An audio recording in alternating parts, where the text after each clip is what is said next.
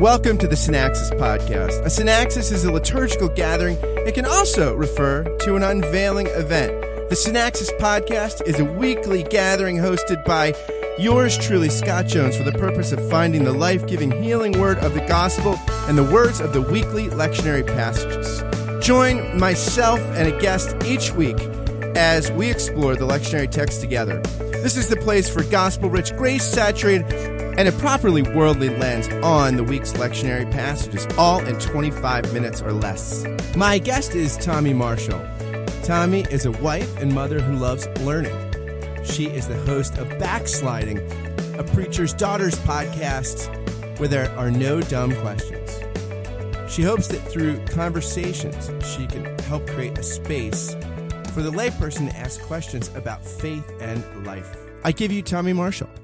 Tommy, welcome to the podcast. Hi, thanks for having me. It's a pleasure. You come highly recommended, and you are also a new podcaster. You've got a podcast called Backsliding, right? Yes. So, so for people, Backsliding, a preacher's daughter's podcast. So for people that aren't from evangelical backgrounds, that usually means like you're sort of out involved in all sort of nefarious activity, like and kind of uh, debauchery. Like you were pious, and now you're. Is that what you're doing for the podcast, or? No, I think that um, asking questions gets a bad rap. And so that's kind of where that came in for me, is because a lot of times when you ask questions uh, about faith or the way churches work or anything, people see that you're just, they kind of label you as backsliding uh, into something bad. Whereas I think this is backsliding into something good whenever you are uh, in a safe space to ask those questions. There's a Run D M C song. Run D M C song where they say, not bad meaning bad, but bad meaning good. So it's like backsliding meaning good, I mean forward sliding, right, forward right. thinking. All right. I like that. And you don't, you're not a pastor, you're a pastor's daughter, but you do follow, your church follow, follows the lectionary, and yes. You teach a lectionary-based class. And so this yes, is- Yes, I gonna, teach uh, the lectionary at my church. So this will be, you know, relevant to your own preparation as well as to preachers. Definitely. Well, let's rock and roll and get right into it. Uh, we've got First Samuel three. First Samuel three. I said like British. That's what the British say. It's like the British and Donald Trump say. Second Corinthians. Second Corinthians five, seven. Uh, so we have this text where we have, you know, Hannah, who is one of these Old Testament figures who wants mm-hmm. to get pregnant, is right. having a tough time getting pregnant. She eventually gets pregnant uh, and sort of... You sh- does a little bargaining with the Lord, right? Like if you, I'll give him back mm-hmm. to you. And she, she gives right. her kid to the temple, to the mm-hmm. church, offers him up. And here we have a picture of the nascent Samuel, who is sort of hanging out with Eli and Eli's um, other, the, and, and the other kids of ill repute. Mm-hmm.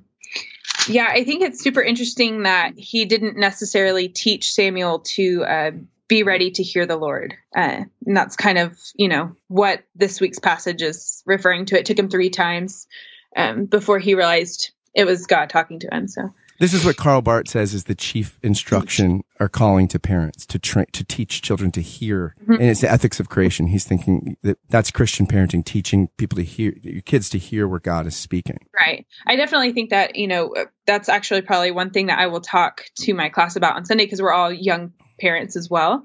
And so to be raising our children in a way to recognize when the when the Lord is talking, whether that is, you know, a booming voice saying, here I am, or if it is uh, through community or other people.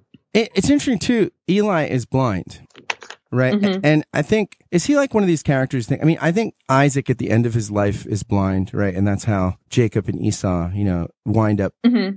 Why, how Jacob can do some nefarious things. But it seems like Isaac was blind spiritually before he was physically blind, because of the favoritism and the dysfunctional family stuff, so that everybody knew the favorites, right? right. Like, it's really interesting too, because there's this midrash, this rabbinic midrash that says that that Isaac was blind from childhood because the tears of Abraham fell in his eyes, uh, which mm-hmm. is, again, kind of just midrash. It's not based on the text. But but there does seem to be an emotional or spiritual blindness. And likewise here with Eli, right? It's, he's not just physically blind. It seems like the blindness represents being clueless in other regards, right? Right. Definitely. No, I didn't grow up in a, in a particularly religious household. So my knowledge of kitsch religious art is limited, but I have heard that there are pictures of Samuel, like in a sleeping bag in the temple. I, I have you heard of this? I've not.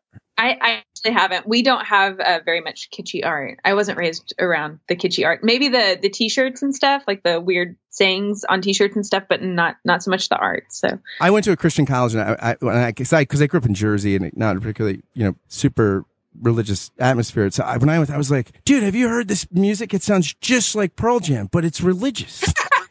That was his life. I was like, it's so cool. We used to have the list of like, if you like this band, well, here's your Christian alternative. Like, that's what we had, that kind of thing. So what if you like Black Sabbath? Is that your striper? Uh, I honestly, I was a, I was a, like a Phillips, Craig and Dean girl, like a Southern gospel girl. So right. I didn't really try to listen to You the, didn't need a translation. The, you were already embedded. Yeah.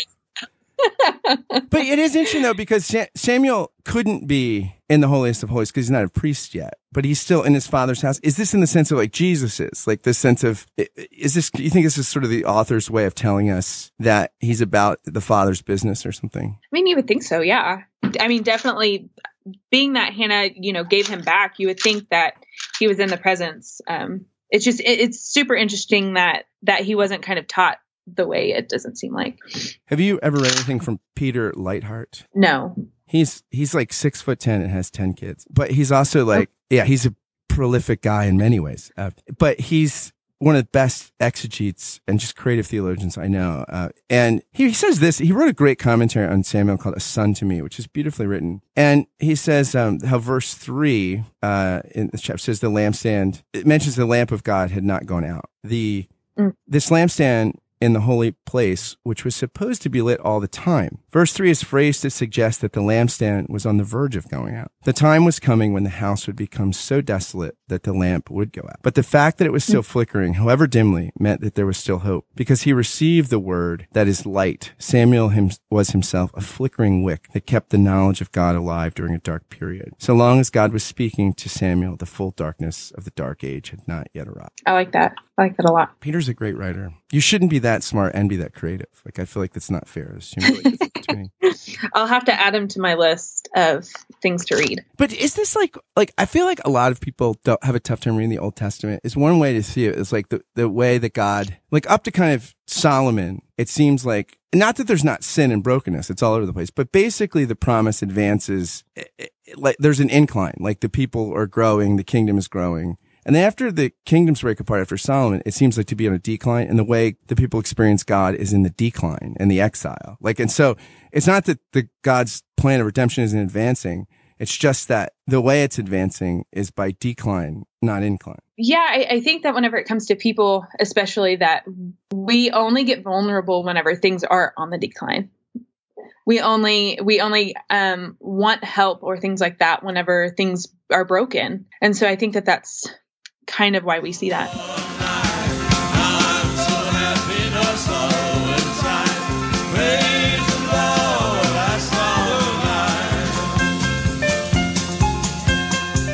So, speaking of decline, let's mm-hmm. go to Corinth. Whenever mm-hmm. people say they want to return to New Testament Christianity, I'm like, well, what? What if you're the become the Corinthians? Like, I, I don't want any. I mean, I think the sadly most churches are probably like the Corinthians. That's the problem, like, mm-hmm. they're, they're, right? Like. This is like the worst. It's so funny too. Like, have you been to weddings where they read First Corinthians thirteen? Like, love is patient, love is kind. The majority of them, don't they? Yeah. And what's so funny about that is like, Paul is like tongue in cheek. I mean, everything in that chapter, in the previous twelve chapters, he has said the opposite about the Corinthians. You're not patient. You're not kind. You're rude. You're self-seeking. Right? So, I mean, yep. that's, I mean, but at the same time, he begins, you're saints. I mean, and you have everything you need in Christ. I mean, so it's this weird dialectical kind of thing, right? Like, they're a complete mess, and yet Paul can address them as saints and say they have everything they need. Mm-hmm. And this is one of those, in First Corinthians six, twelve through twenty is the actual passage. All things are lawful for me, or but some translations, or all things are lawful, but not all things beneficial. Um, mm-hmm. All things are lawful for me, but I won't be dominated by anything. And then he talks about food and, and sex and, and, and right. all this kind of stuff. Um, so what are you going to say to the young families about this? Are you going to touch on fornication? The young parents? I mean, w- my class is pretty open, so I would be very willing to talk about how we honor God with our bodies through through anything physical. I think a lot of times we only think about the spiritual and we forget about our physical bodies. And so I think that this is a great way to open that up and talk about our physical bodies and how, you know, not just whenever it's talking about, you know, sexual immorality here, but whenever it's also talking about, I mean, tying into Samuel, it taking him three times, if we're physically in a posture to hear God, if we're physically in a posture to honor God, um, it's not just sexually to me, but I think it's a, it's a good way to open that up with, like, I will with my class. It's so interesting too. I feel like we often think like the church has never had problems with sex, because right now we're in a hypersexualized moment, or, or maybe like, but it seems like from the early, yeah. I mean, it, it, Paul's like, you guys do things that the pagans are like, really? They do that? You're having sex with your mother? Like, wow. I mean, this is like, this is people behaving badly. Right. But I think that's one, one area that the church has to do better at is we don't talk about these things. Like this is, we only talk about the bad things. We don't talk about the right way to do things when it comes to sex, when it comes to um, sexually, how we should be with our bodies physically. Like there, there's no, it's always, you know, don't do this. This is wrong. It's not, you know, we can honor God with our bodies in this way. So, so what you're saying is maybe we should have a class called Kiss and Tell. Like, there you go. We, yeah, probably instead of Purity Seekers. Yeah, that's such an interesting thing too about the whole purity ring, right? The, the it's a fascinating. I have. Thing. So yeah, I, I mean, went through the whole. You did? Did you give it? Oh yeah. To, did you Graduated. give it? Did you get rid of it? What'd you do with it? I gave it to my dad on my wedding day. Wow. That's what that's what you're supposed to do with your purity, purity ring. Mm-hmm. I love you it. You give it to your parents on your wedding day. Mm-hmm. What did he pawn it, or what did he do with it? Was it valuable? Actually, was it made? What was it made of? The ring. He did what? I think I actually took it back at one point because I really liked the ring. So, uh, for fashion purposes, like, I don't know that I would do the purity thing yeah. again, but for fashion, I like it. It's kind of cute. I just really like this ring, so can I put it on my finger, please? Yeah. So, also, you know, it's very interesting how this reading ends. For you were bought with a price, therefore glorify God in your body. Which, I mean, it seems to be a real indicative imperative, right? Like you are redeemed. So now the way you respond is to li- is to figure out how, like it, Chesterton says, the reason, the way we thank God for burgundy and beef is by not eating too much of them. But there's this like sort of gratitude comes from grace, as opposed to, I feel like a lot of preaching is, if you honor God with your body, then you'll be redeemed. It's always a, if you do something, then you'll get this. Yeah. Yeah. It's always, it's often imperative indicative instead of indicative imperative. Right. Let's go on to the gospel. We forget that. Uh, we what's that? I'm sorry. I didn't mean to interrupt you. Sorry. Go ahead. No, I just said, we just forget that we were already bought. It's not something that we have to earn again. Amen to that. Get into your heart, baby. Don't you forget about me.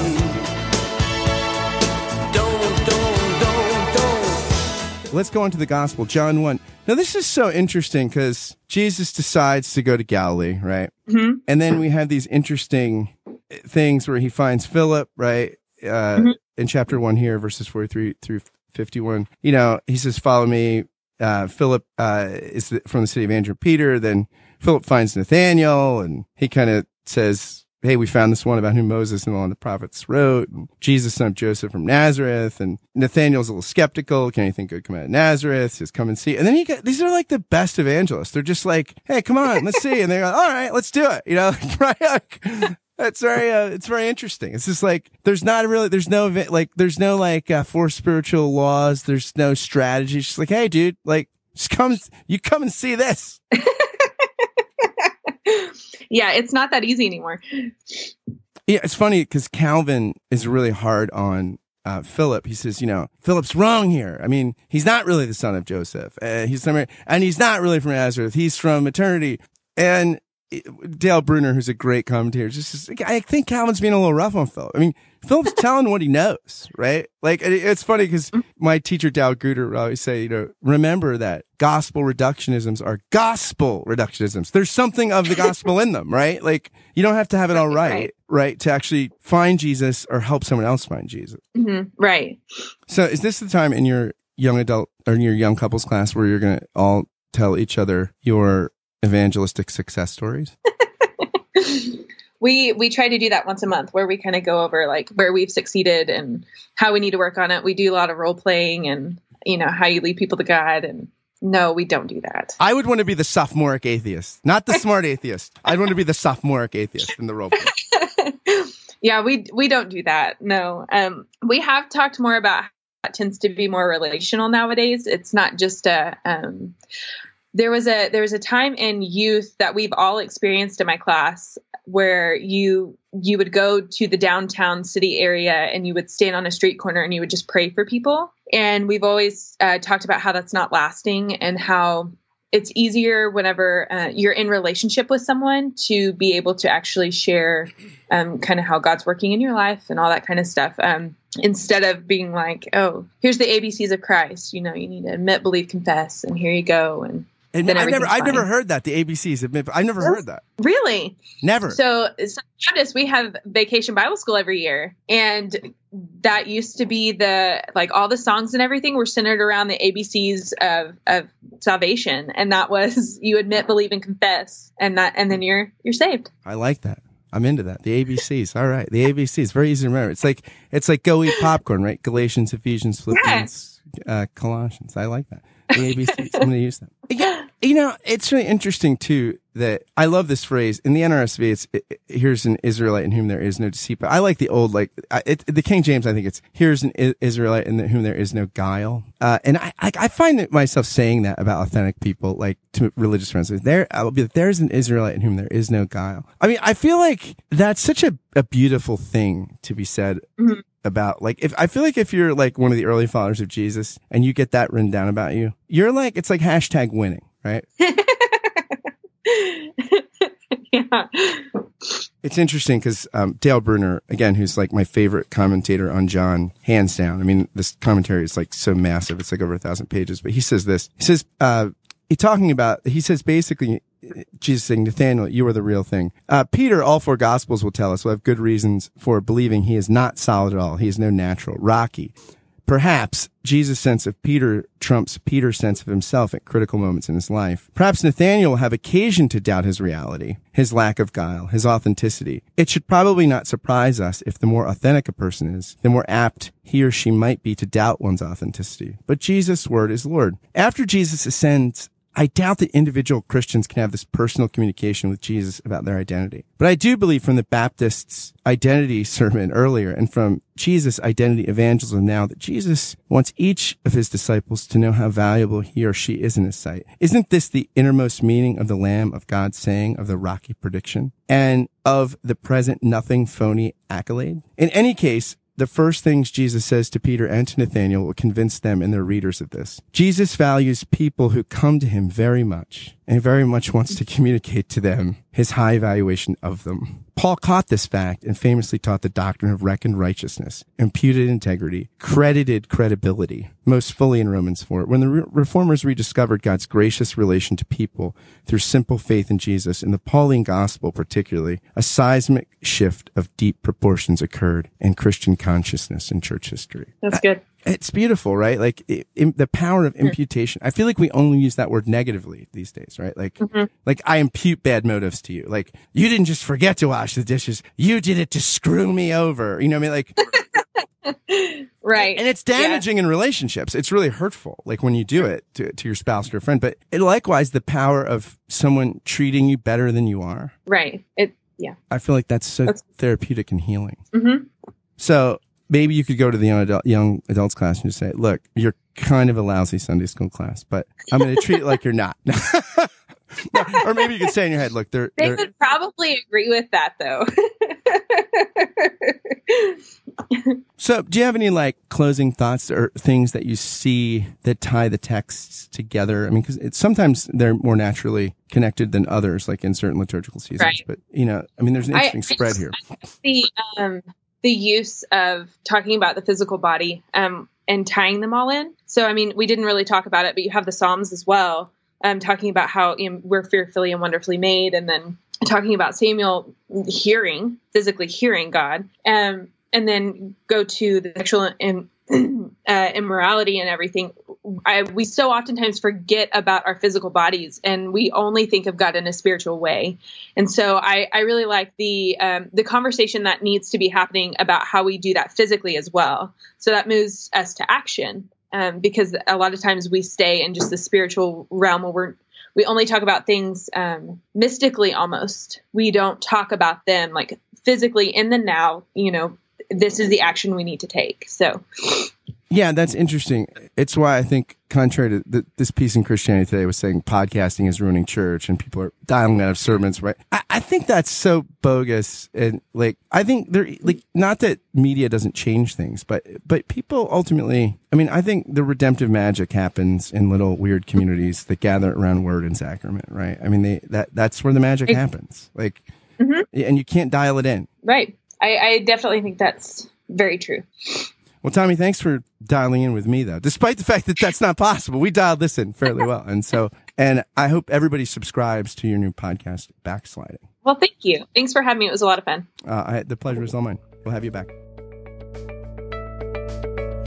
Thanks for listening to the Synaxis podcast. If you like what you heard, please go to iTunes, give it a rating, write a review, and subscribe, or pass it along to a friend via email, or say something about it on social media. All of those things help so much as we're just getting off the ground. Thanks to Tommy for being on the podcast. Check out her podcast, Backsliding. And thanks to you for listening. Until next time, friends, fare thee well.